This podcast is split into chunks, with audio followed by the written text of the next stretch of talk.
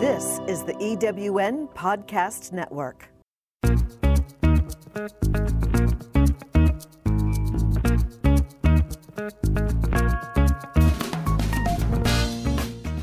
Welcome to Late Boomers, our podcast guide to creating your third act with style, power, and impact. Hi, I'm Kathy Worthington. And I'm Mary Elkins. Join us as we bring you conversations with successful entrepreneurs, entertainers, and people with vision who are making a difference in the world. Everyone has a story, and we'll take you along for the ride on each interview, recounting the journey our guests have taken to get where they are, inspiring you to create your own path to success. Let's get started.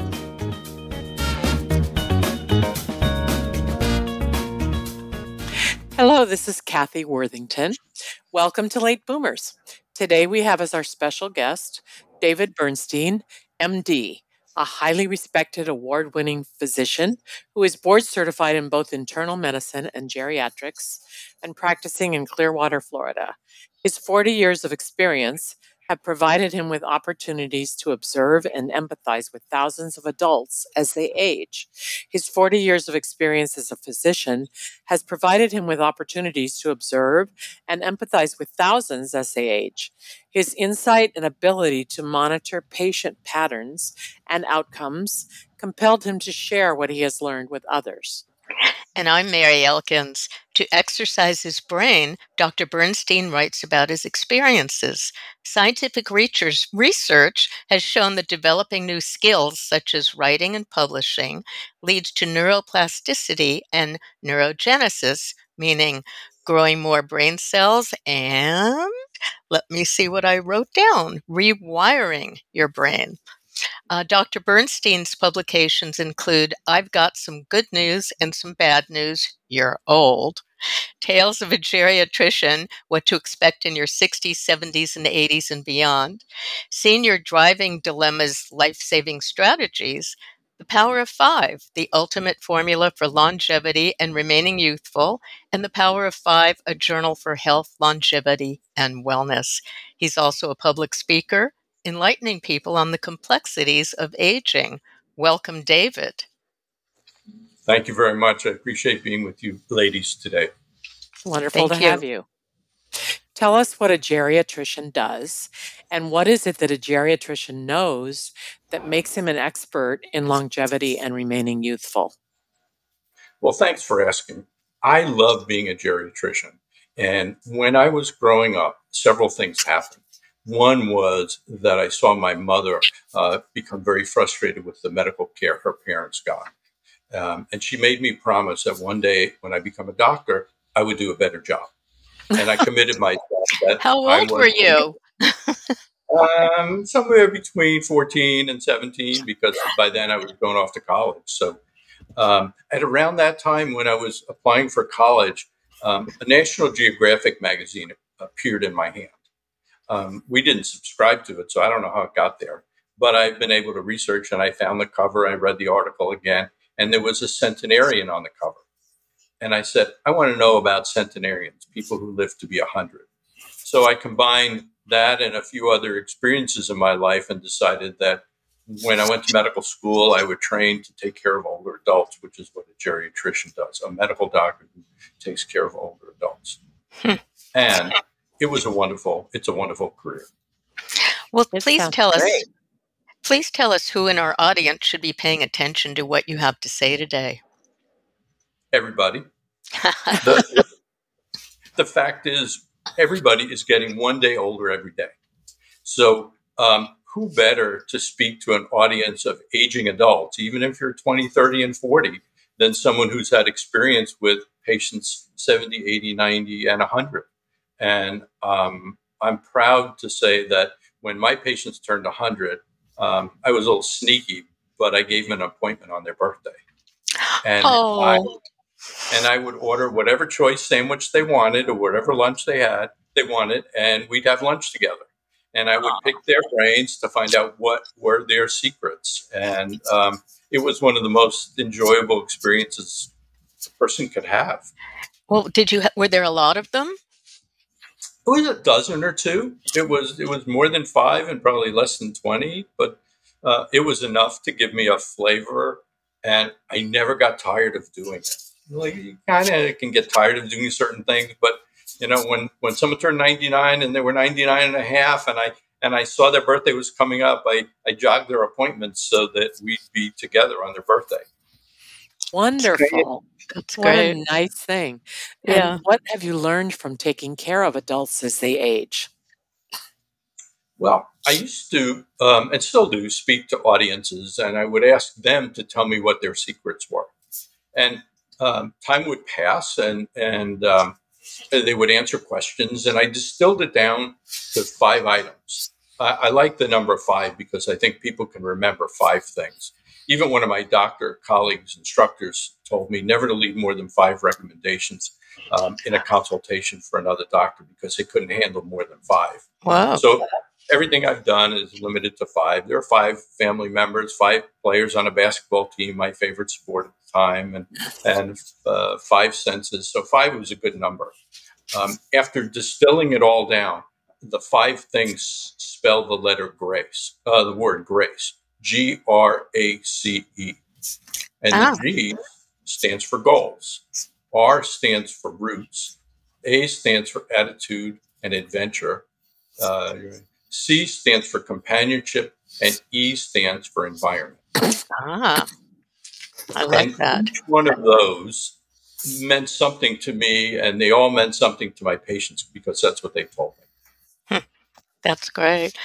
Well, tell us about the leading causes of illness and disability that you've observed, and what, if anything, do they have in common? Well, um, if if I may, I'd go back to my grace thing for just a minute Yeah, and just please. go into a little bit more detail because Okay. G of G for goal. G stands for goals, but as people have a, a goal or a purpose in life, something to get up for in the morning, Right. and every one of the things that I talked to you about has been shown in scientific studies, one way or another, that uh, holds up as leading to this more favorable health and longevity. So having that purpose and and having a job or having a volunteer activity. Uh, I remember one of my patients who uh, retired and moved from New York to Florida, and he took a job as a security guard at a historic hotel, landmark hotel in Clearwater, Florida. And between the drive and getting away from his wife for a few hours, or, um, the camaraderie he had and the sense of purpose he had, and driving a beautiful road which he had to drive was all something that uh, lended him to live a really happy, long life. Mm. So the second one uh, we don't have as much control over is our roots or our DNA, and the DNA affects us uh, uh, about 20 to 25 percent of our longevity and our health. Oh, so the other that's all. 75, no, that's all right. Uh, so so it's um, it, it, it's up to us to either recognize we have good DNA and good genes, and we're going to protect them. We're going to eat right and exercise and do all the right things, or we have bad DNA and we're really going to do something about it because we know based on family history of of it's breast cancer, colon cancer, diabetes, heart disease, that we're going to take action early on in our lives. And, and again, that's why people in your audience should listen to a geriatrician because I've people from that young age all the way up. So protecting your roots is important. It's also has something to do with your your family and your heritage and knowing your family tree is another way of looking at roots. Yeah, I mean, how do you? I- I- I'd love to go into that a little bit more. How do you defy your DNA as far as these diseases? Are there pills you take, exercise? Uh, what would you recommend? I'm going to have some recommendations in a little bit, but there is some research going on, but there are no pills just yet. Um, there are people who are working on the cellular level and the mitochondria in your in your cells uh, of maybe some um, current medications. There's a medication like metformin for diabetes uh, that can be used for that, or some other sub, um, uh, supplements that might be helpful in that process. Yeah, So, so there will be some things, but for the moment, it's exercise, diet, sleep, uh, um, socialization, and um, um, avoiding stress. And, and, and How do you do that in the big city or when you're out there working? That's a hard one to do. uh, yes, it is, and um, probably the hardest one. But but there are some things I'll, I'll, get a chance to talk about them a little later. Okay. Uh, so we got golden roots and attitude. I, I have found and I've learned that people who have a positive attitude, but particularly people who have gratitude uh, and kindness, mm. have much happier lives um, and and um, have a much better outlook on things. I also I just got goosebumps when you said that.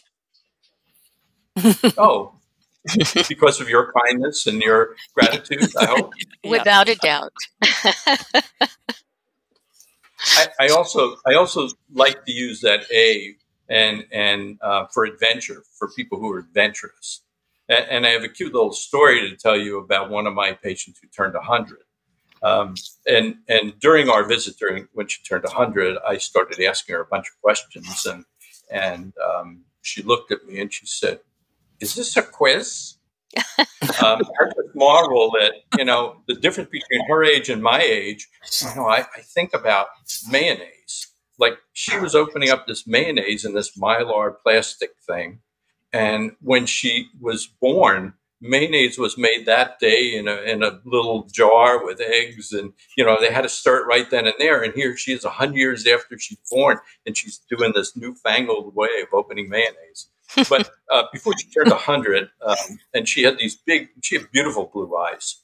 And she would stare at me and oogle like at me like I was Rock Hudson. And, oh and she was never married, if I remember. And, and I said to her, um, What was the most exciting thing you did in your life? And she looked at me and she said, Nothing. And my heart sank a little bit. And I said, Come on, tell me, there must have been something. Oh. And I had a moment of clairvoyance. And I said, You went skinny dipping, didn't you? Huh? and she said, How did you guess? It was just something that came into my head. And um, she told me a story that it was in the 1950s at the Hotel Nacional in Cuba, Havana, and it was a co-ed thing. And there were so there were men and women. And I said, "Well, how did it end?" And she said, "Well, after a couple of hours, the security guards came in and, and made us go away." But um, you know, stories like that were really great. But I but I thought about what it was like for this woman who led a pretty mundane life that she had that adventure in her at least at once one time. Mm-hmm. So we talked about Goldroots attitude, companionship, which is a which is a big theme for me in lots of things I talk about. But having a companion um, has been shown to lengthen our lives, and and people who have long-standing relationships or or are married are known to live longer. And so, you know, it's making that companionship work. And it doesn't have to necessarily be with a spouse, but other loved ones and families and, and, and other connections. And yeah. um, that's another important one. And E stands for environment. It's outside, living in a peaceful environment, unlike the stressful one that you mentioned, but a peaceful environment and, and getting out and being with nature because I know that that's healthy for us, or what we put in our bodies and how we take care of the internal environment of ourselves, and that's a, a big component of my power of five form. I love that. Um, that's that's and and people can remember the word grace, and they just go, "What did that G stand for?" But but it's it's something. Number number one, it's something to live for, and number two, it's something that helps us organize our lives. Am I getting enough goal? Am I do I have a purpose in my life? Uh, um, am I fitting all these things in? Because truly, those were things I saw in my in my patients who aged the best, uh, and it's hmm. also a formula for resilience. And, mm. and I had seen a a study um, um, that demonstrated attributes of these people who live longer, and they studied them and measured them, and I went, "Oh, that's my grace formula right there." And they they found this in a in a, in um, a uh, urban area study among people who had better longevity and uh, and resilience. Wow, that's wonderful. Well, uh, now would you elaborate on the opposite as far as what are the leading causes of illness and disability that you've observed? And if there, is there anything they have in common? Exactly. It's a great point because um, when I was young in medical school, I knew what killed people between 18 and 35. It's the same thing now as it was back then. But then, what are the things that are hazardous and the illnesses that you would see most between 55 and beyond? And those would be um, heart disease, cancer, and neurodegenerative diseases like Alzheimer's disease and other dementias and um, Parkinson's disease. Those are things that people worry about. And, and particularly speaking to your audience and a population of baby boomers, those are things that should worry people. And those are things that um, I paid the most attention to. So as I did my research, I looked for something that I could uh, attack and, and generate interest and and what held them all together. And there was one thing: this concept of inflammation. Oh. Mm-hmm. So people who have this chronic inflammation in their body, and and you read about people have an opportunity to read about this all the time. They'll read about an anti-inflammatory diet, or they'll be told to go to their doctor and ask about an inflammation test, or uh, somebody will talk to them about one thing or another in terms of the diseases that occur. But heart attacks, for example, occur when there's an inflammatory process going on in a blood vessel. It immediately ruptures and there's a sudden blockage. It's not this slow, it, it is a slow, steady process, but the, the abrupt onset of a heart attack is this acute plug, an acute clot in a blood vessel. So that's an inflammatory condition. Uh, cancer seems to be inflammatory. And there's a lot of debate now about um, causes of dementia. And it's a really long list. And I learned this one thing in medical school that always stuck with me that whenever there was a long list of causes of an illness, it's because people don't really know. Now, mm-hmm. it's true that scientists studying Alzheimer's disease have been really focused on plaques, tangles, amyloid distrib- uh, deposition in brains. Yeah. But um, there's still lots of things that would contribute to that. Uh, they, there is diabetes as a contri- contributor, cholesterol as a contributor, head trauma as a contributor, and, and strokes as a contributor. And, and, and the head trauma doesn't get much attention, but I've certainly seen my share of patients who are older and maybe susceptible to dementia and maybe have some mild form and they have a fall at home and they uh, spend a day or two in the hospital and they get confused and they come out and they're just not the same. Football, boxing. And, oh, yeah. Well, I'll, I'll, sort of say, don't get me started there. But uh, right. I did have right. one of my one of the most lovable patients I had is a retired football player, and and I saw the consequence of of his um, head trauma. And I watch football games, and and I just know that that person's going to have a problem that going through and getting your head hit that hard um, exp- exposes people to risk. But there are other risks too. Um, falls occur when silly people climb on the roof and fall off, or over 65 mm-hmm. and falling off a ladder, and um, that's just not being smart, and that puts you at risk for shortening your life or creating disability so that you may live a long time but live it disabled. Yeah. Right. I wanted to ask you also, and you covered a little bit of this, but what are the contributors to inflammation in our body and what can we do about them?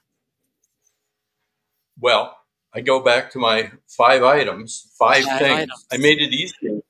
Uh, five items, five things that contribute, and they all begin with the letter S. Okay. So, first is avoid sweets. That's sugar, carbohydrates. Darn. These are things these are, yeah, really, these are things that are known to contribute to inflammation in our body and diabetes. And, and the food industry and manufacturers know how much sugar to put in a product to get people hooked and dependent or addicted to it. And I started at an early age, and there were breakfast cereals with Captain Crunch on it, and Froot Loops, and things that, and Pop Tarts, things that the three of us may have eaten if we were bad when we were growing up. Um, and Butterfingers. It, it, uh, that was a good one. Well, um, and those. Are, what was that one? Butterfingers. I think that's funny because I still eat Chocolate it at chip cookies. Well, Yeah. those food scientists knew how much sugar to put in them, and they still do it. And I see it in my grandkids. It's like, how do you get your kids not to eat that? Uh, because it creates the same kind of addiction as uh, any other chemical addiction or s- s- um, phys- uh, uh, um, over exercising, um, sexual addiction, and, and all, all the addictions we have have something to do with dopamine in our brain Mm. and it's a trigger of dopamine, which is a pleasure chemical, and sugar triggers that. So avoiding that or controlling it, get the the most um, healthy carbohydrates you can, include it with fiber, for example, like a strawberry or a peach. It may be sweet with natural sugar, but it's got an awful lot of fiber that will slow down the absorption of sugar. That's as opposed to the quick jolt of a um, of a sugar beverage that you get at 7-Eleven. And, and that's really what is. And um, you can't imagine what it's like sitting in an exam room with a patient and they say, I have three of those big gulps a day. Uh, those six- Ooh. 48 ounce bottles of uh, uh, uh, containers that they get in the store of, of Dr. Pepper. And Oh. I've heard that one. And, and um, that's an immediate alarm for me. But diet Yeah. drinks So- are terrible too, aren't they? Uh, you are correct, Mary. Um, they are, and they should be avoided as well. Uh, we don't know enough about what they do in our brain, um, and I certainly believe that they trigger the same, some of the same reactions in our body that would make us feel like we're um, we've had something sweet, we secrete insulin, and then we're hungry again. Um, Yeah, just like what- eating Chinese What would what would the second S be? So the second S is avoid stress. So that might be um, walking away from your job or asking for a job change or making that job this uh, um, employment change in your life, and also incorporate um, meditation and mindfulness. And those are really big catchwords these days. But it's true that we can make a difference, and studies have shown that. I, our generation, for the most part, wasn't raised on doing that. But if, No. but in younger generation, if we can encourage and teach our children to do that and our grandchildren to do that, uh, we'll have a happier world and a more peaceful world. Mm. But if any of the things I've talked about so far and talk about for the remainder of the program today, it's never too young. You're never too young to start, and you're, it's never too late. So uh-huh. even though we've gone through our lives without meditating, it's certainly a, a technique we can all learn and, and have a favorable impact on ourselves. I know I didn't meditate, but nor did I find myself having enough time in a busy practice to do things like that, and regrettably didn't. But I incorporate it now, and, and I find it very rewarding. I did too, and I didn't learn it till about five years ago. So So- yeah, like never too late. It makes a difference for you, Kathy. Yes, yes, Yeah. I can really tell if I Yeah. missed a day or. And and I do it in the morning, um, whether it's five minutes or fifteen or twenty, just just to take a moment and just go in and be quiet and keep my thoughts away. It, it's a great exercise, and it and we could all probably agree it's not easy after the lives we've led of busy things and checklists and to do lists and all the things we've got to do and got to be working time and and you know those things that we all did in our lives. And so it's, it is a really good way of resetting and brain brain waves change during that too uh, for the better. So doing that. So we covered the things we should avoid stress and sweets. And so get more sweat well that's exercise Oh, and sure. like that huh Yeah. um, so What? so there's uh, there's um, and my wife exercises but she never sweats so she tells me so um, the, the government recommendations are 30 minutes five days a week so that's 150 minutes i think that's on the on the low end of things but then the maximum is about 450 minutes above which you don't get much further benefit but as we age and we start losing um, muscle mass which occurs starting at age 40 we lose about 10% every decade or that would be 1% per year um, we could age and lose our muscle mass if we don't eat right and we don't exercise, and that puts us at risk for falls.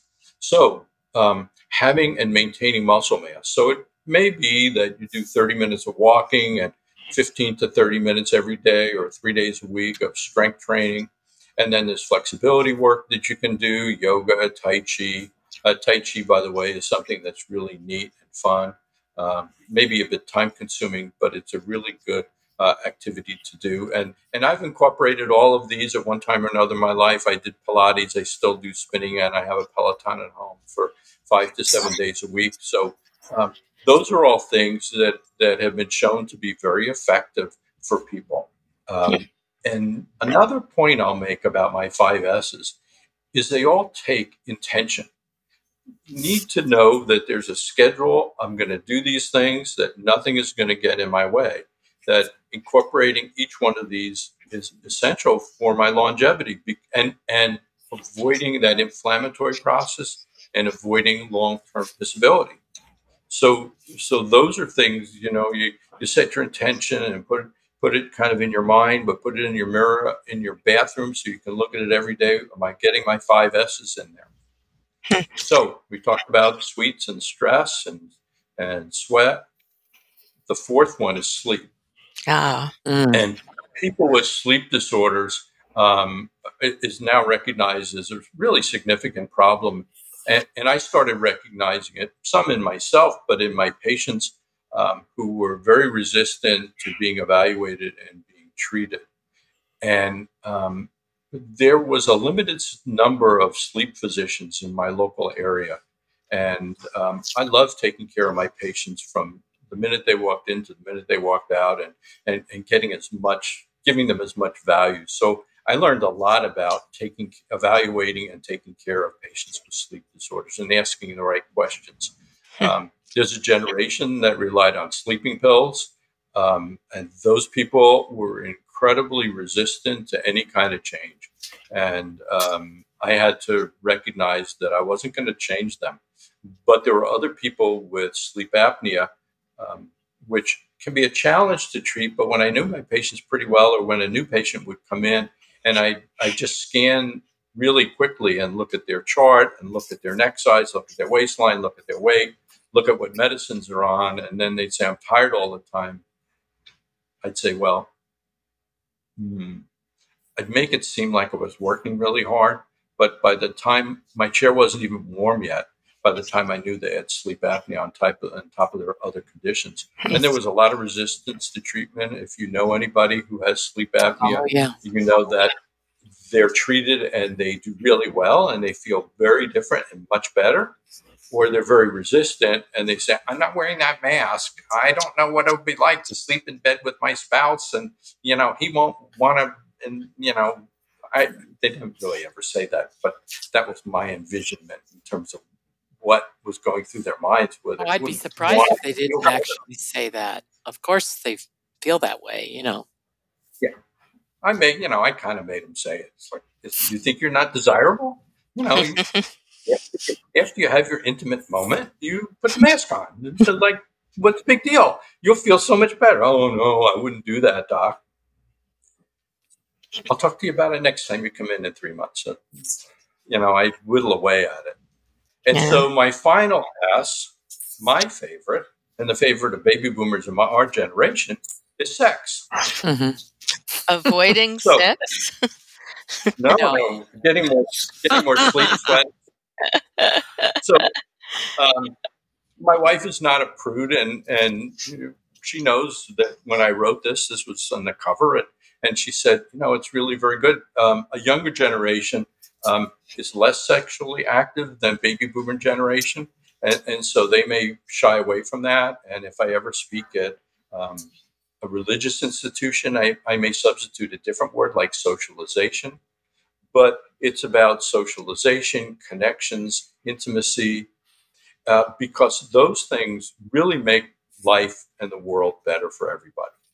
Um, having that connection, having a partner, having someone to either do activities with or be with or or just know that there's someone there to protect them and look out for their health and without being too much of a nag. But uh, that's important. And I've really been attracted to the concept that the opposite of intimacy is loneliness. And loneliness is a health hazard. Mm-hmm. Loneliness is the equivalent of smoking 15 cigarettes a day or being obese. And we know that those are serious health problems. And so it's prevalent in our society. And I started, I wrote about the, the concept before the pandemic. Yeah. So people were talking about this before the pandemic. And certainly most anybody would agree it's gotten worse. And, and it, it's gotten worse across the board. Even uh, with young people. Yeah, it, it really has. I've seen my, um, I have five and a half grandchildren. I'm going to have another granddaughter. Oh, congratulations. Thank you. Um, I've seen it with the isolation of some of them, particularly the one who's two and three, three years old now, who went, you know, from the time he was about a year and a half to three years, where the pandemic um, eliminated some of the activities that his older brother had before the pandemic. And in terms of socialization, it's been a little bit more difficult for him. And, and so, um, and then I hear about it in, in older age kids in, in elementary school and, and beyond. And, and um, in, in last year, I taught a colloquium at the medical school, and I had a first and second year medical student. And the first, the second year medical student had a limited number of friends uh, but had class the first year, but never went into class again. Um, all of her work was done at home. Some meetings would take place where you examined uh, cadavers or uh, or um, or uh, um, mechanical patients. And, and, then the first year student did all her work at home and, and didn't have colleagues and didn't have sharing, didn't have study groups in person. So I thought, I, I think there's a significant problem associated with that. But well, like what, I said, what do you it, advise it for that? What do you advise for that? Because there's so many young people, but also people, older people who've lost their spouses and, and their children have moved away. What do you advise for that? Like all the things I mentioned so far, it takes an intention, it takes a desire to meet people and, you know, that may be easier when it's a desire to change your diet or change your sleep, the other things. But this is a whole different world. This is, I'm going to call up this guy I met at um, a poker game last week, and I'm going to ask him to go to coffee, have coffee together. Women do this much better than men.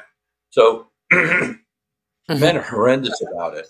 But it's make, taking a first step, um, risking um, rejection, but the positive is that you'll have a conversation and, and, you'll have someone you can talk to. But then put yourself in situations where you can meet people uh, by joining a club or playing golf or playing tennis or pickleball.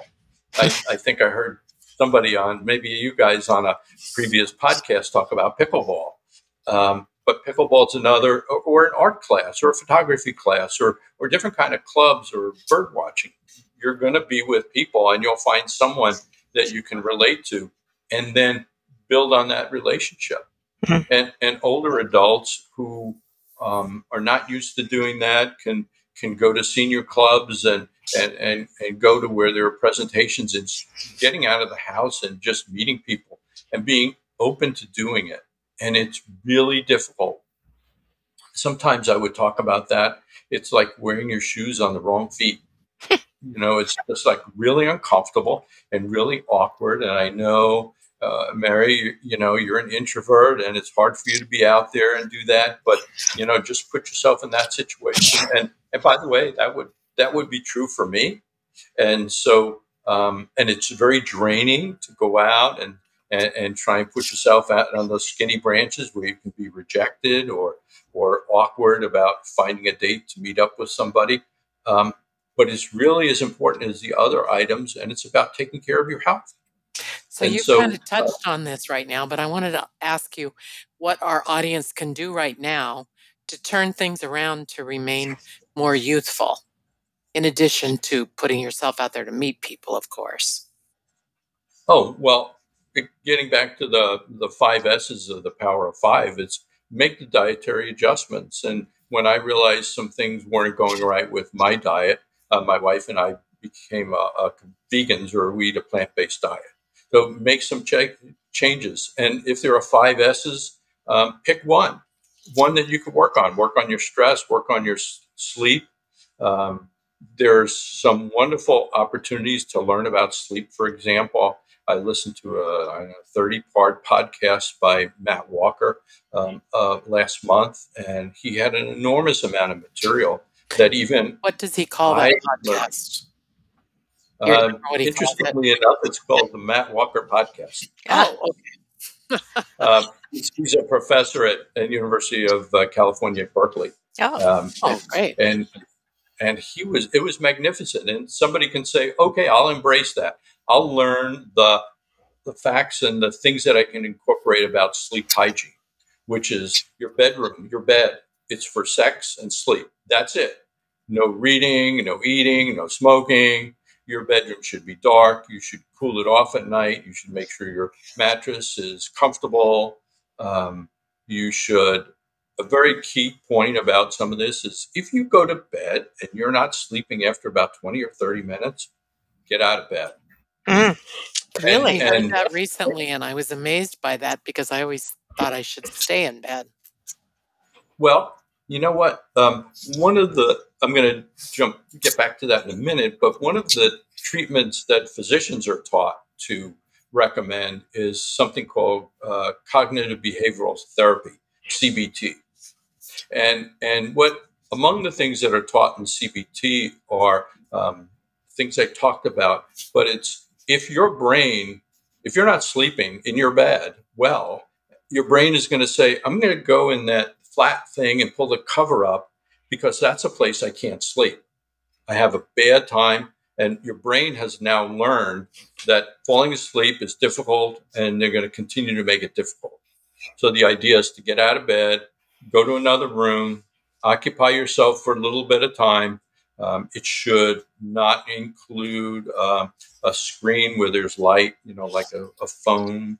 Um, try and read a magazine or a book that doesn't shine blue light in your eyes and wake you up and throw off your, your brain chemicals. But just uh-huh. being out of bed, 15, 20 minutes, go back in bed, give it another try.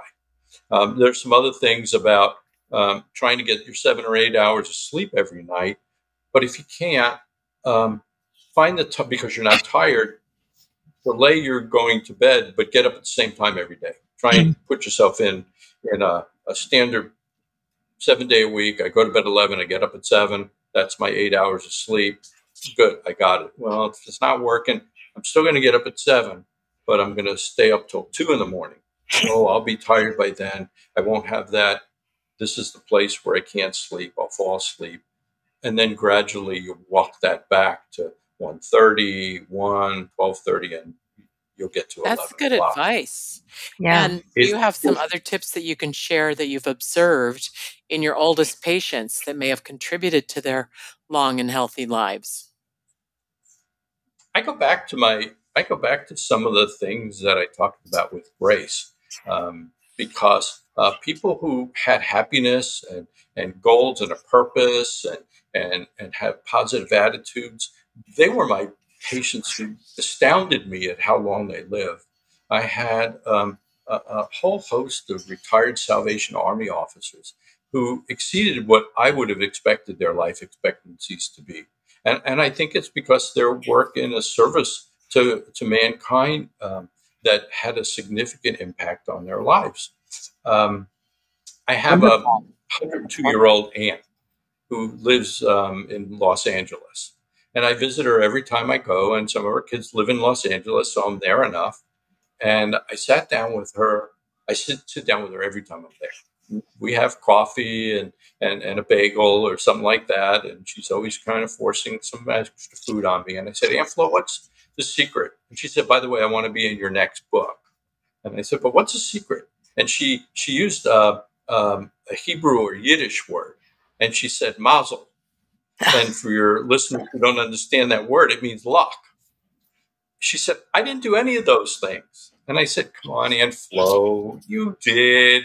I know you had a lot of friends and you had a big community of people because every time we came out for some kind of occasion, we would be in, they would be invited over. And I knew your friends X, Y, and Z, and they were really very nice. And I met them at your granddaughter's wedding, and they were in their 90s, and they all asked me medical questions, but they were invited to the wedding. They were your family. Um, and you have a purpose. You have, um, uh, she has, at, at age 90, 100, well, 90 leading up to 100, she would go to her pottery class and she played uh, cards with a group and she was in a book club. So she stimulated her mind. She worked on her neuroplasticity, you know, maintaining those connections that that were really incredible. Um, I did have a patient who really did all my five S's. She mm. she exercised every day. She ate. She was slender. She had and she friends. was and she was a hundred. Uh, no, she didn't make it to hundred. Um, she developed dementia. However, what I would say about her is she delayed it a long time with all that behavior. She was really quite. She had gotten to be eighty nine or ninety when um, she moved uh, away from the area because of her memory. But her hmm. friends were looking out for her, and um, she she did really did exercise every day. She was about as fit as anybody can be, and um, she was a favorite of mine. Well, what about baby boomers and millennials? What should they be paying attention to today with what you've said? I, I, hate to be a broken record, but it's it's all the same. The, the one the one thing I can I can tell the younger group is that if they can really apply themselves and do this really well, in the next 10 years or so, there will be commercial products that will reverse a year or two off their lives and, and always reset that clock backwards. But they have to take care of themselves to get to that point where they can benefit from that. And, and the hmm. science is moving rapidly enough um, it is an area that um, investors and venture capitalists are pouring lots of money into because it's really very popular. Um, and people are coming up with some really interesting ideas.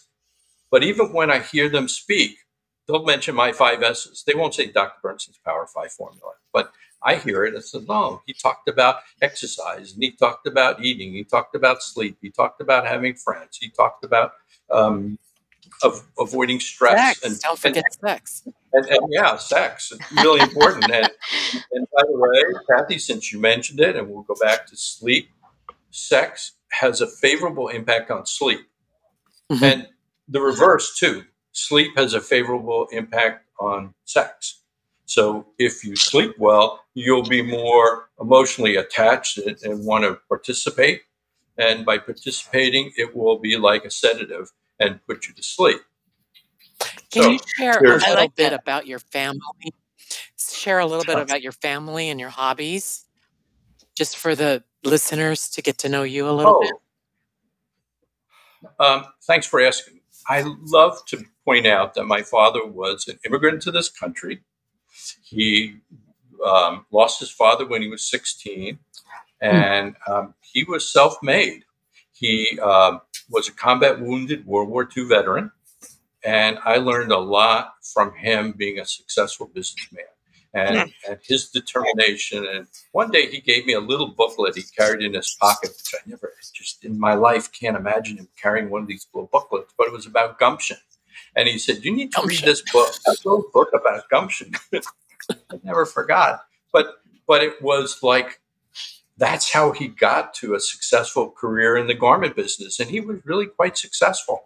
And and having a, a lower extremity amputated because of his war injury, oh. um, um, he he had some things that I, I I always remember him telling me that when he got out of the VA hospital, he went up to the Catskill Mountains and someone taught him how to ice skate. He said it was the guy who won one of these barrel jumping contests, and and he learned, you know, it and and prostheses are not what they are today. They were really quite rudimentary. And he learned to ice skate. And when he turned 50, um, he decided he was going to learn to play golf. He taught me all the wrong things to do, but he loved going out and playing golf. And it was a big part of his life. Uh, um, and it just stood for so much for me um, that he did that. And, and my mom was a great woman who was a great um, raised a family and cooked for us and, and gave us lots of incentive and did something unusual. But she took me off to college in, in 1973 when I don't think many parents did, or may have been the one of two times she ever visited me in college. But um, they were a really great support system. And um, in terms of my life now, uh, I retired from my practice a couple of years ago, and I'm full time trying to spread the word about my books and and even that Power of Five book I converted to an online course so that people can see my face even in this shirt um, um, with a five hour talking about the Power of Five and giving some of the information that I I shared with you today. Um, I've um, had lots of other projects that I've done in my retirement and um, I get up and I exercise five to seven days a week. We eat right. Um, and I've really done something, you know, I, I want to admit that I practice what I preach.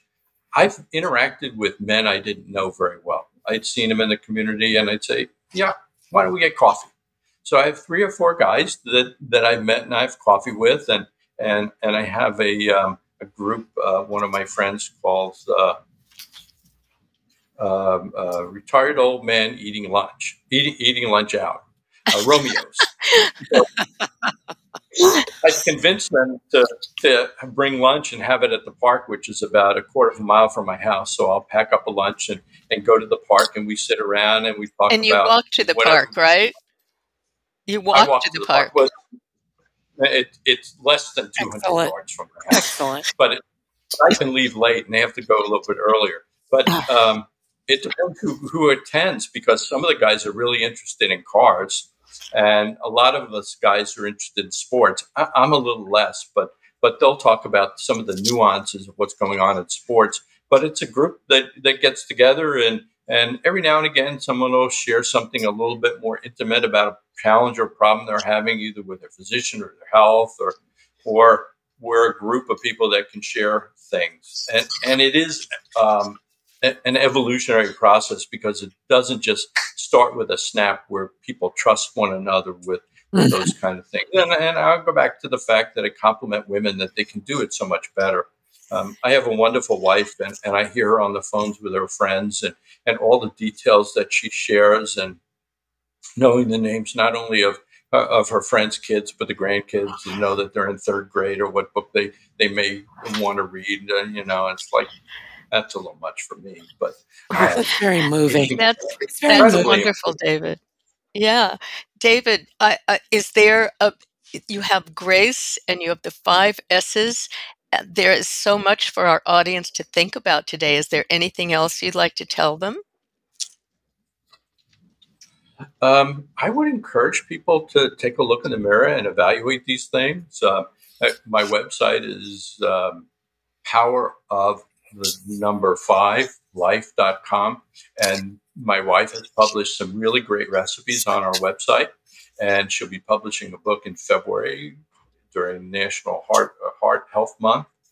And uh, my course is available for purchase. Do something. Do it with intention.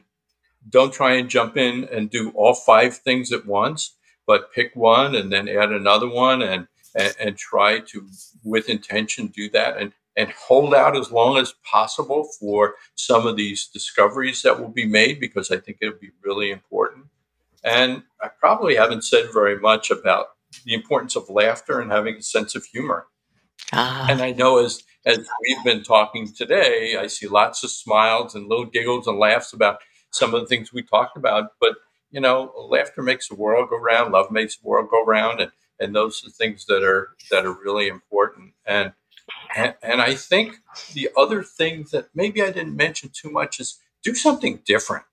You know, for me, becoming a writer 10 years before I retired was new brain cells, new discoveries, new techniques. And, and, and the publishing industry changed dramatically uh, from the time I was a kid, but in the time I went to a writing course in like uh, 2005, and, and when I published my first book, it's like everybody had a publisher, and now it's like you can self-publish stuff and you can do really well, and there are people who can help you. And but but then you need to learn about marketing and so forth. And and uh, and I'm sure between Kathy and Mary that you've had to learn about podcasting and it's all these different techniques. We we and, continuously you know, do, and, and new and, platforms and new yeah, and there's a platform, and their editors and, and new people that we meet all the time on these podcasts. It's wonderful, and new adventures. David, all of the all that you've said is such wonderful advice, and we all have to start following that and to wait until science brings in these new discoveries so we all can live to a hundred. Thank you so much. Our guest today our guest today on Late Boomers has been David Bernstein, MD. You can find him on davidbernsteinmd.com and on his website. David, what is that again? Would you tell our listeners and our audience what that is again? Well, they can get me on the first one, but also power of the number five life.com. Mm-hmm. Thank you. Either way, it'll take them, it'll take them to my spot. And I have some really good things. And I'm so proud this week, um, my blog was about, it was a little controversial because usually it's about choosing a nursing home or eating right food or exercise. This one was about what happened to that football player who from the Buffalo Bills mm-hmm. and how science and medical technology saved his life and the importance of respecting science and not cherry picking because science has some of the answers that we all seek. Mm-hmm. And so that's what that was about. And I mentioned it because I've gotten a lot of comments about it, favorable yeah. comments, by the way. Thank you. so you. we want to remind, our, thank you, David, and we want to remind our listeners to please subscribe to our new YouTube channel, Late Boomers Podcast, and do not be fooled by our competitors, the Late Bloomers. We are booming. Mary likes to say, boom, boom, boom, boom, boom, boom, also, boom, boom, boom. boom, boom, boom. Also, please subscribe to our Late Boomers podcast on any platform that you listen to, and we welcome feedback on our website, lateboomers.biz, B-I-Z. We always try to bring you food for thought and hope that you find some joy. Thanks again, David. Been my pleasure.